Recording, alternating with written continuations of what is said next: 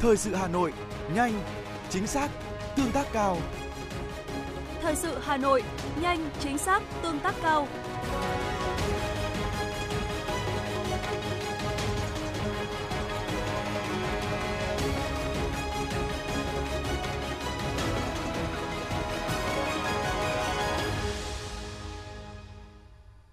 Chương trình thời sự xin được tiếp tục với những thông tin đáng chú ý khác. Sau 2 tuần tranh tài sôi nổi, tối qua, Liên hoan quốc tế sân khấu thử nghiệm lần thứ 5 Hà Nội năm 2022 đã khép lại với những vinh danh xứng đáng của các nghệ sĩ, đơn vị nghệ thuật trong nước và quốc tế. Bí thư Trung ương Đảng, trưởng ban tuyên giáo Trung ương Nguyễn Trọng Nghĩa dự bế mạc và trao giải. Phát biểu bế mạc, nghệ sĩ nhân dân Trịnh Thúy Mùi, Chủ tịch Hội Nghệ sĩ Sân khấu Việt Nam khẳng định, Liên hoàn quốc tế sân khấu thử nghiệm lần thứ 5 Hà Nội năm 2022 giúp các nghệ sĩ sân khấu Việt Nam và nghệ sĩ quốc tế có những thời gian để chiêm nghiệm, tìm được những điều mới mẻ trong nghệ thuật, biên kịch, đạo diễn, diễn xuất, mỹ thuật, âm nhạc. Từ đó, họ cùng làm mới sân khấu dựa trên nền tảng các giá trị truyền thống trong nghệ thuật sân khấu của mỗi quốc gia. Khép lại kỳ liên hoan quốc tế, có 4 vở diễn đều của Việt Nam đoạt huy chương vàng. Vở kịch Lá đơn thứ 72, sân khấu Lệ Ngọc được tặng giải đặc biệt cho vở diễn về hình tượng Hồ Chí Minh. Ban tổ chức cũng trao giải cho các thành phần sáng tạo. Về diễn xuất, ban tổ chức trao 28 huy chương vàng và 39 huy chương bạc cho các nghệ sĩ. Chiều cùng ngày, tại Trường Đại học Mỹ thuật Việt Nam, Ban Văn hóa Trung ương Giáo hội Phật giáo Việt Nam đã khai mạc triển lãm mỹ thuật Phật giáo với chủ đề Sen đầu hạ lần thứ 8 chào mừng Đại hội đại biểu Phật giáo toàn quốc lần thứ 9 nhiệm kỳ 2022-2027. Phát biểu khai mạc triển lãm, Thượng tọa Thích Minh Hiền, Phó trưởng ban Văn hóa Trung ương Giáo hội Phật giáo Việt Nam nhấn mạnh, với tấm lòng tịnh tính vào tam bảo, phát triển mỹ thuật, Phật giáo Việt Nam, sen đầu hạ lần thứ 8 tập hợp các tác phẩm của 18 họa sĩ Phật tử như một đóa sen vàng dâng lên chào mừng Đại hội đại biểu Phật giáo toàn quốc lần thứ 9. Cũng theo Thượng tọa Thích Minh Hiền, mỗi mùa sen về, cũng là lúc nhóm họa sĩ Mặc Hương cùng nhau triển lãm, trưng bày các tác phẩm sáng tác với đề tài Phật giáo. Mỗi tác phẩm cũng giống như một kết quả của sự tu tập của chính bản thân mình. Triển lãm mỹ thuật Phật giáo Sen Đầu Hạ năm nay có 36 tác phẩm là 36 đóa sen dâng lên Đức Thế Tôn nhân mùa Phật đàn 2566. Cũng trong tối qua, tỉnh Hà Giang đã khai mạc lễ hội hoa tam giác mạch năm 2022 với chủ đề Sức sống cao nguyên đá. Du khách đến với lễ hội, ngoài việc được thưởng ngoạn vẻ đẹp của hoa tam giác mạch, còn được tham quan, khám phá những nét đẹp đặc trưng của văn hóa và con người nơi cao nguyên đá Đồng Văn, tham gia trải nghiệm nhiều hoạt động đa dạng, phong phú, trải dài từ tháng 10 cho đến hết tháng 12. Để chuẩn bị cho lễ hội năm nay, tỉnh Hà Giang đã tổ chức trồng và chăm sóc hoa từ sớm với hàng trăm hecta hoa tam giác mạch, tập trung cho hoa nở rộ nhất vào đúng thời điểm tổ chức khai mạc lễ hội. Đến với lễ hội Hoa Tam Giác Mạch lần thứ 8, du khách sẽ được tham gia trải nghiệm nhiều hoạt động văn hóa, văn nghệ diễn ra xuyên suốt trong nhiều ngày ở trung tâm huyện Đồng Văn và những địa phương lân cận. Tối cùng ngày, người dân và du khách đến với di sản văn hóa thế giới Hội An đã được hòa mình vào không gian trình diễn ấn tượng của chương trình Hội An sắc màu của lụa, một sản phẩm văn hóa nghệ thuật mới mẻ được Ủy ban nhân dân thành phố Hội An tổ chức nhằm bảo tồn và phát huy các nghề thủ công mỹ nghệ, làng nghề truyền thống của địa phương – không chỉ tái hiện hình ảnh một thương cảng Hội An sầm uất trên con đường gốm sứ mậu dịch và tơ lụa trên biển một thời, sắc màu của lụa còn tôn vinh vẻ đẹp của tà áo dài lụa Việt Nam xưa và nay theo từng thời kỳ phát triển của xã hội. Không gian lung linh, sâu lắng của phố cổ, kiến trúc độc đáo của di tích cổng chùa Bà Mụ cùng với âm nhạc truyền thống đặc sắc đã mang lại cho người dân và du khách những cảm xúc hoài niệm và ấn tượng khó quên. Sắc màu của lụa nằm trong chuỗi hoạt động nhân kỷ niệm Ngày Di sản Văn hóa Việt Nam – 23 năm, Ngày Đô thị cổ Hội An được UNESCO công nhận là di sản văn hóa thế giới và là sự kiện đáng chú ý trong chuỗi sự kiện hoạt động của năm du lịch quốc gia Quảng Nam.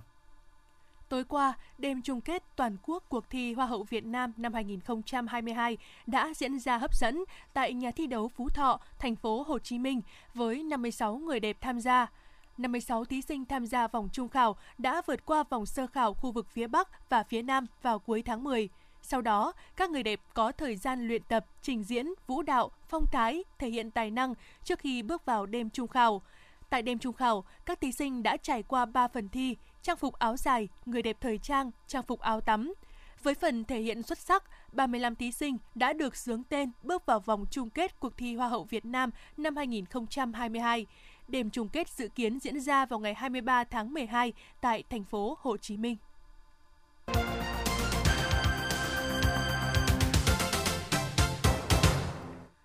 Những thông tin đáng chú ý sẽ tiếp nối chương trình. Thưa quý vị, sáng nay, Hội Liên hiệp Phụ nữ thành phố Hà Nội đã tổ chức lễ phát động hưởng ứng tháng hành động vì bình đẳng giới và phòng ngừa ứng phó với bạo lực trên cơ sở giới năm 2022 với chủ đề đảm bảo an sinh xã hội, tăng quyền năng và tạo cơ hội cho phụ nữ và trẻ em gái nhằm thực hiện bình đẳng giới và xóa bỏ bạo lực trên cơ sở giới.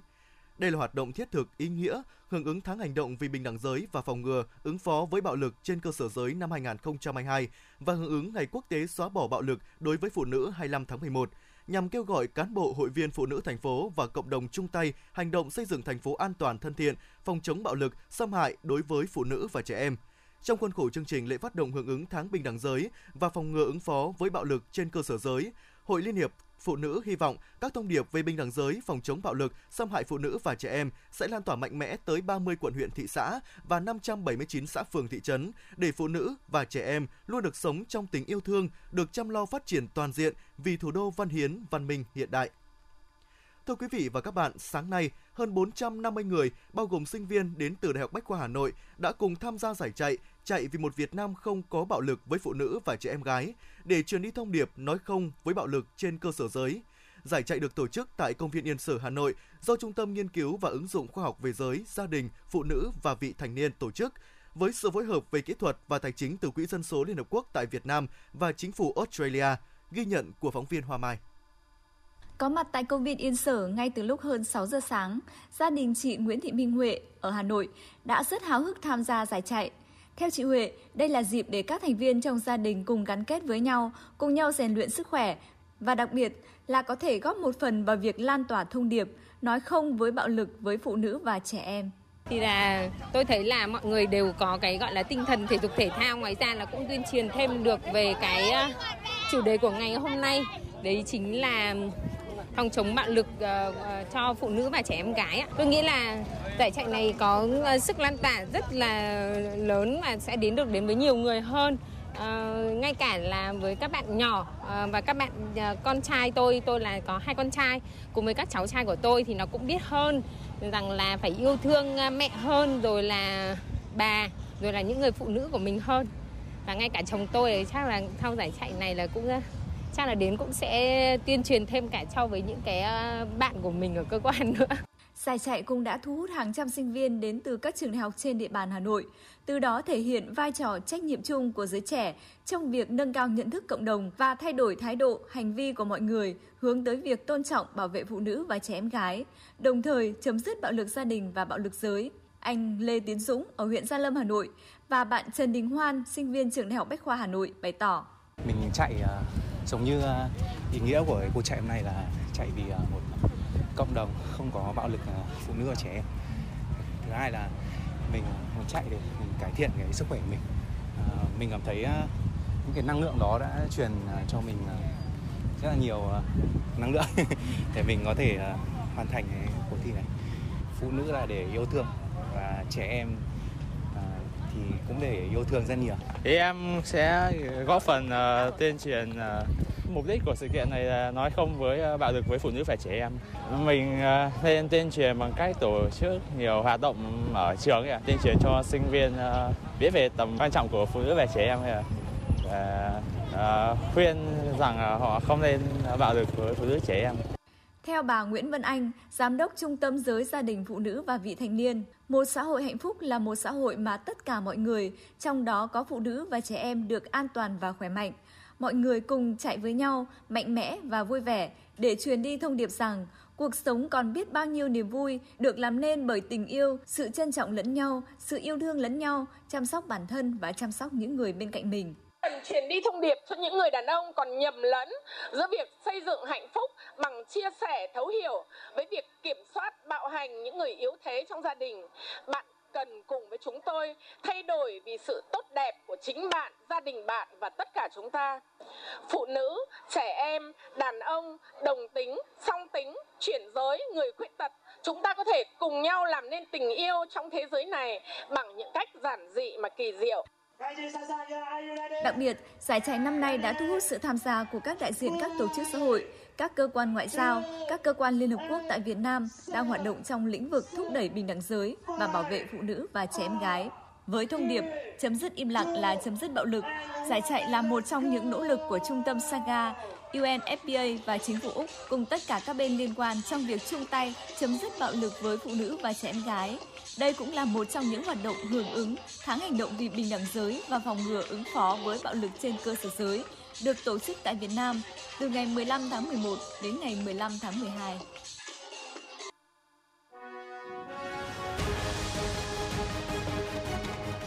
Thời sự Hà Nội, nhanh, chính xác, tương tác cao. Thời sự Hà Nội, nhanh, chính xác, tương tác cao.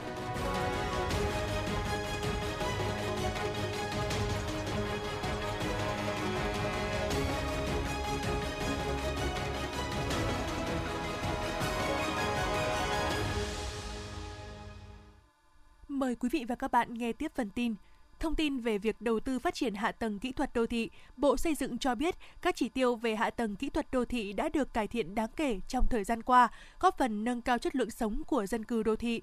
Hạ tầng thoát nước và xử lý nước thải chủ yếu sử dụng chung nước thải và nước mưa, được đầu tư qua nhiều thời kỳ khác nhau.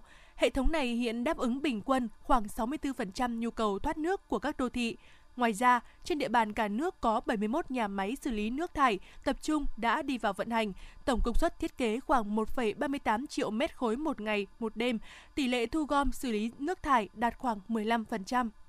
Thưa quý vị, trước kiến nghị của cử tri về tình trạng xuống cấp nghiêm trọng, Ủy ban nhân dân thành phố Hà Nội cho biết dự án cải tạo nâng cấp cung thanh niên Hà Nội trước đây là nhà văn hóa học sinh sinh viên là một trong 9 dự án mới được đưa vào chương trình số 06 của Thành ủy Hà Nội khóa 17 về phát triển văn hóa, nâng cao chất lượng nguồn nhân lực, xây dựng người Hà Nội thanh lịch, văn minh giai đoạn 2021-2025.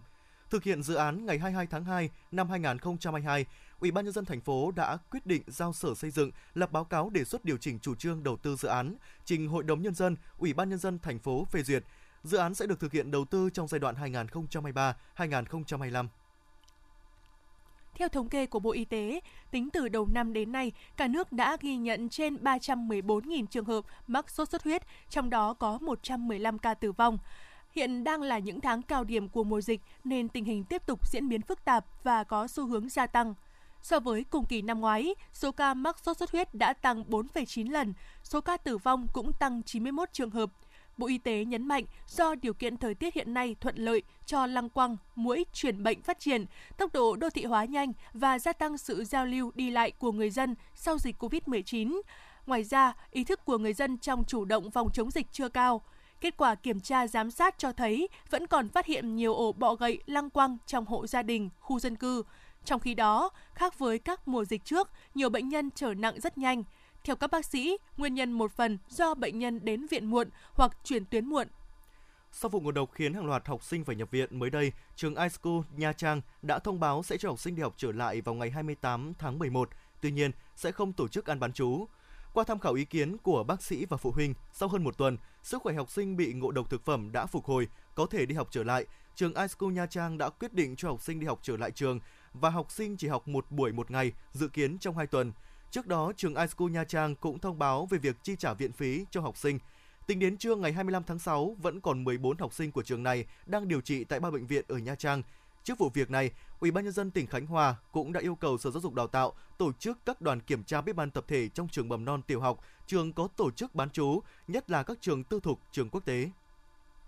Thưa quý vị và các bạn, an toàn vệ sinh thực phẩm tại trường học đang là mối quan tâm của toàn xã hội. Số lượng học sinh bán trú ngày càng tăng, đòi hỏi việc tuân thủ các quy định pháp luật về an toàn vệ sinh thực phẩm ở các bếp ăn tập thể là rất quan trọng. Tuy nhiên, thực tế cho thấy vẫn có nhiều vụ việc mất an toàn thực phẩm, thậm chí thậm chí gây hậu quả nghiêm trọng xảy ra tại các trường học trong thời gian vừa qua. Trong đó, vụ ngộ độc thực phẩm tại trường iSchool Nha Trang mới đây là một điển hình. Vụ việc này một lần nữa gióng lên hồi chuông cảnh báo về mất an toàn thực phẩm trong học đường hiện nay. Mới đây, Công an tỉnh Khánh Hòa khởi tố vụ án vi phạm quy định về an toàn thực phẩm theo Điều 317 Bộ Luật Hình sự tại trường iSchool Nha Trang bởi có tới 600 học sinh và giáo viên phải nhập viện điều trị, một học sinh tử vong. Trước đó, 352 học sinh trường tiểu học Đinh Tiên Hoàng, Ninh Bình phải đi đến bệnh viện sau bữa ăn sáng tại trường. 48 học sinh trường tiểu học Tiên Dương, Hà Nội đã phải nhập viện điều trị nghi do ngộ độc thực phẩm. 57 trường hợp nghi bị ngộ độc thực phẩm tại trường tiểu học Bình Trương Đông, thành phố Hồ Chí Minh phải nhập viện cấp cứu. Mới nhất là chiều ngày 25 tháng 11, sau khi uống sữa tại trường, 14 học sinh của trường tiểu học Nguyễn Trãi, thành phố Mỹ Tho, tỉnh Tiền Giang đã xuất hiện triệu chứng nôn ói, đau bụng. Sau đó các em được đưa đi cấp cứu tại Bệnh viện Đa khoa tỉnh Tiền Giang. Còn ngày 24 tháng 11, hai học sinh ở huyện Tân Châu, tỉnh Tây Ninh cũng đã xuất hiện dấu hiệu mệt, co giật, khó thở sau khi ăn kẹo do người do người lại cho ở cổng trường. Các vụ việc này một lần nữa gióng lên hồi chuông cảnh báo về an toàn thực phẩm trong học đường hiện nay. Mỗi vụ việc xảy ra lại làm tăng nỗi lo cho các bậc phụ huynh. Đây cũng là tâm lý của chị Lê Thị Thanh Xuân và chị Nguyễn Thu Phương, phụ huynh học sinh. Rất là lo lắng cho ừ, trẻ con bây giờ. Tại vì rất là nhiều vụ việc đã xảy ra rồi chứ không phải là một vụ việc như này nữa. Thế mình cũng rất là mong là nhà trường sẽ quan tâm đến ờ, việc ăn của con hơn. Cũng khá là lo lắng về tình hình là ăn uống hay là sinh hoạt của các con ở trường. Rất là mong là thì các nhà nhà trường hay là có những các cái các cái chế độ ăn thích phù hợp cho các con hoặc là những các cái thực đơn hàng ngày mà các con ờ, được ờ, ăn hoặc là như nào thì có phụ huynh cũng ờ, cần biết. Rõ ràng, mất vệ sinh an toàn thực phẩm làm ảnh hưởng rất lớn tới sức khỏe, thậm chí là cả tính mạng của học sinh. Điều đáng nói là trong khi xu hướng các vụ việc có xu hướng tăng thì việc kiểm tra truy xuất nguồn gốc của thực phẩm đưa vào trường học cũng không phải dễ dàng. Đây cũng là nỗi chăn trở và việc đảm bảo vệ sinh an toàn thực phẩm của trường mầm non Quang Trung đặt lên hàng đầu. Không có thiết bị y tế chuyên dụng nên ngoài hóa đơn chứng từ của đơn vị cung cấp thì trường học này phải sờ tận tay, nhìn tận mắt các thực phẩm được giao đến.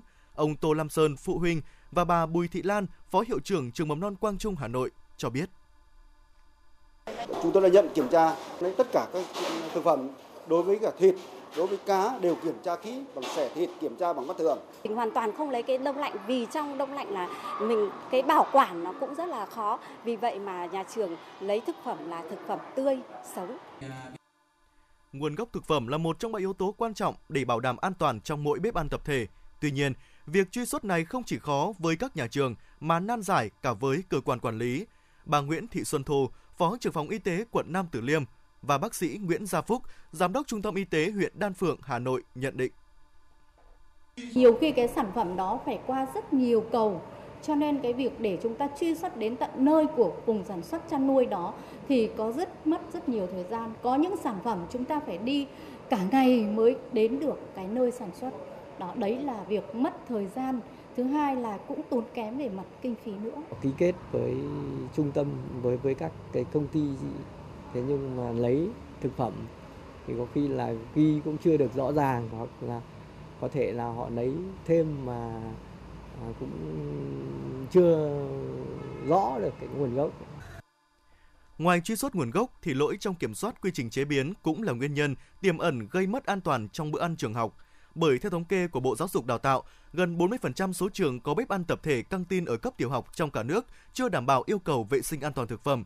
Việc quản lý và giám sát suất ăn công nghiệp cũng còn nhiều hạn chế. Ông Đặng Thanh Phong, Chi cục trưởng An toàn thực phẩm Hà Nội đánh giá. Những cái nhà trường còn một số những cái lỗi mắc à, như là à, các cái à, cửa sổ hoặc là cửa ra vào một số đơn vị cũng chưa có cái lưới chắn côn trùng chúng tôi yêu cầu phải khắc phục ngay khi mà những nhà trường mà có những cái suất ăn sẵn Ờ, cung cấp đến nhà trường thì đề nghị phải có cái xe chuyên dụng và những cái hộp bảo quản thực phẩm à, đảm bảo là không thô nhiễm. Với số lượng học sinh rất đông nên rõ ràng việc bảo đảm tuyệt đối an toàn thực phẩm trường học luôn là vấn đề khiến khiến các trường chăn trở. Song thực tế cho thấy nếu mỗi trường, mỗi phụ huynh và các cơ quan quản lý có liên quan cùng chung tay để giải quyết mối lo này thì bữa ăn của các em học sinh sẽ được an toàn.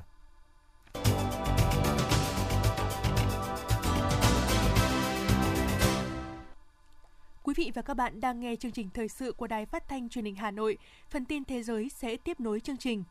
Trả lời phỏng vấn hãng tin Kyodo News, đại sứ Hàn Quốc tại Nhật Bản ông Jun Duk Min đã đề cập đến khả năng nối lại hoạt động ngoại giao con thoi, được xem là hoạt động các nhà lãnh đạo hai nước thường xuyên thăm viếng lẫn nhau, một thông lệ đã bị đình trệ kể từ năm 2011 trong quan hệ Hàn Nhật đại sứ Jun Đắc Min cũng không loại trừ khả năng Tổng thống Hàn Quốc Jun suk yeol thăm Nhật Bản và cho rằng nếu thành hiện thực, đây sẽ là biểu tượng trong bình thường hóa quan hệ giữa hai nước này.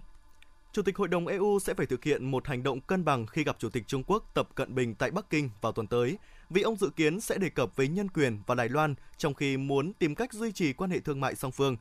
Chủ tịch Hội đồng EU sẽ đến thăm Bắc Kinh vào ngày 1 tháng 12 tới và sẽ gặp các nhà lãnh đạo Trung Quốc như Chủ tịch Tập Cận Bình, Thủ tướng Lý Khắc Cường và Chủ tịch Quốc hội Trung Quốc Lật Chiến Thư. Tại thủ đô Kiev, Tổng thống Ukraine Zelensky đã tổ chức hội nghị thượng đỉnh quốc tế về an ninh lương thực. Tham dự hội nghị có Thủ tướng các nước Bỉ, Ba Lan, Litva và Tổng thống Hungary. Trong khi đó, Tổng thống Pháp Emmanuel Macron và Chủ tịch Ủy ban châu Âu Ursula von der Leyen có bài phát biểu qua video. Chương trình nghị sự tập trung thảo luận về vấn đề an ninh lương thực và xuất khẩu nông sản. Theo hãng tin Reuters, chính quyền của Tổng thống Joe Biden đã cho phép tập đoàn Chevron, công ty dầu mỏ lớn thứ hai của Mỹ tiếp tục sản xuất và nhập khẩu dầu thô của Venezuela vào Mỹ. Quyết định trên cho phép Chevron hồi sinh các dự án dầu mỏ hiện có ở quốc gia bị Washington trừng phạt và mang lại nguồn cung cấp dầu mới cho các nhà máy lọc dầu ở Mỹ. Tuy nhiên, có các điều khoản hạn chế thanh toán bằng tiền mặt cho Venezuela. Điều này có thể làm giảm lượng dầu cung cấp cho Chevron. Tổng thống Moldova Maya Sandu đã triệu tập Hội đồng An ninh tối cao để nêu vấn đề về các nguồn cung cấp năng lượng cho đất nước. Theo đó, các quan chức Moldova có kế hoạch dùng nguồn khí đốt của Nga để vượt qua mùa đông này và sau đó chuyển sang nguồn cung cấp từ Romania. Động thái này cho thấy nỗ lực của Moldova trong việc cắt đứt hoàn toàn quan hệ với Nga và hướng về Liên minh châu Âu EU. Nguồn tin địa phương cho biết 5 người đã thiệt mạng trong cuộc tấn công nhằm vào tư dinh của một chỉ huy quân đội tại thị trấn miền đông Cộng hòa Dân chủ Congo. Đại tá Mogwa Baikiteli, thị trưởng thành phố Butembo, xác nhận ba tay súng đã bị tiêu diệt trong vụ đụng độ. Theo ông Teli, trong số những người thiệt mạng có một trung tá và binh sĩ quân đội, vụ việc cũng khiến hai binh sĩ khác bị thương. Giới chức khu tự trị Tân Cương, Trung Quốc đang điều tra kỹ lưỡng vụ hỏa hoạn xảy ra tại tòa trung cư ở thủ phủ Urumqi khiến 10 người thiệt mạng. Điều tra ban đầu cho thấy vụ hỏa hoạn có thể do chập điện trong phòng ngủ ở tầng 15 của tòa nhà. Sở Cứu hỏa thành phố cho biết tổng cộng 109 lính cứu hỏa và 23 xe chữa cháy đã được điều đến hiện trường. Vụ hỏa hoạn đã được dập tắt sau gần 3 tiếng. Vụ việc khiến 10 người thiệt mạng và 9 người bị thương.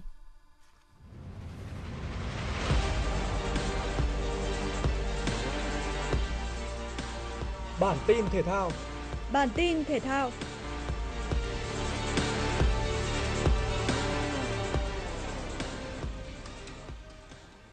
Ở lượt trận thứ hai của bảng C World Cup 2022, bước ngoặt của trận đấu giữa Argentina và Mexico chỉ đến trong hiệp 2. Phút thứ 64, nhận bóng từ đường truyền của Angel Di Maria, Messi đã dứt điểm từ xa đẹp mắt mở tỷ số trận đấu. Đến phút thứ 87, Angel Fernandez đã nhận bóng trong vòng cấm trước khi tung ra pha cứa lòng đẹp mắt ấn định tỷ số chung cuộc 2-0 cho đội tuyển Argentina. Đây cũng là kết quả trận đấu còn lại của bảng C giữa Ba Lan và Ả Rập Xê Út. Những người lập công cho Ba Lan là Zielinski và Lewandowski. Ở màn chạm trán với Đan Mạch trong khuôn khổ lượt trận thứ hai bảng D, tiền đạo Kylian Mbappe đã sắm vai người hùng khi lập cú đúp ở các phút 61 và 86, giúp đội tuyển Pháp giành chiến thắng 2-1. Bàn duy nhất của Đan Mạch đến từ cú đánh đầu cận thành của trung vệ Andreas Christensen ở phút 68.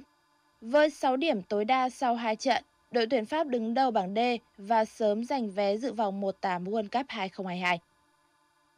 Trong khi đó, sau khi thua Pháp ở trận gia quân, Australia buộc phải thắng để cứu vãn cơ hội đi tiếp. Quyết tâm đó được đại diện khu vực châu Á chuyển hóa thành bàn thắng của Mitchell đúc ở phút 23. Australia hiện có 3 điểm sau 2 trận, nhiều hơn 2 điểm so với Tunisia và Đan Mạch. Ở lượt đấu cuối, đội bóng xứ chuột túi sẽ đấu với Đan Mạch và họ có quyền tự quyết để giành tấm vé đi tiếp. Hôm nay, World Cup 2022 sẽ diễn ra lượt trận thứ hai ở vòng bảng với 4 cặp đấu thuộc hai bảng E và F. Để thua Nhật Bản trong trận gia quân, đội tuyển Đức cần phải thắng Tây Ban Nha đang thi đấu quá hay trong trận đấu lúc 2 giờ sáng mai mới có thể hy vọng vào quyền tự quyết ở bảng E. Nếu Nhật Bản thắng Costa Rica ở trận đấu lúc 17 giờ, đại diện châu Á sẽ giành vé đầu tiên vào vòng 1-8. Ở lượt đấu cuối khi đụng độ đối thủ này, sức ép cho Tây Ban Nha sẽ vơi đi rất nhiều. Nếu giành một điểm trước Đức, Tây Ban Nha cũng chỉ cần một điểm trước Nhật Bản để giành quyền đi tiếp. Đài khí tượng thủy văn khu vực đồng bằng Bắc Bộ dự báo trưa và chiều nay Hà Nội giảm mây, hứng nắng, nhiệt độ tăng, mức cao nhất từ 28 đến 30 độ. Quý vị và các bạn vừa nghe chương trình thời sự của Đài Phát thanh Truyền hình Hà Nội, chỉ đạo nội dung Nguyễn Kim Khiêm, chỉ đạo sản xuất Nguyễn Tiến Dũng, tổ chức sản xuất Trà My. Chương trình do biên tập viên Thủy Chi, phát thanh viên Võ Nam Thúy Hằng cùng kỹ thuật viên Kim Thoa phối hợp thực hiện. Xin chào và hẹn gặp lại.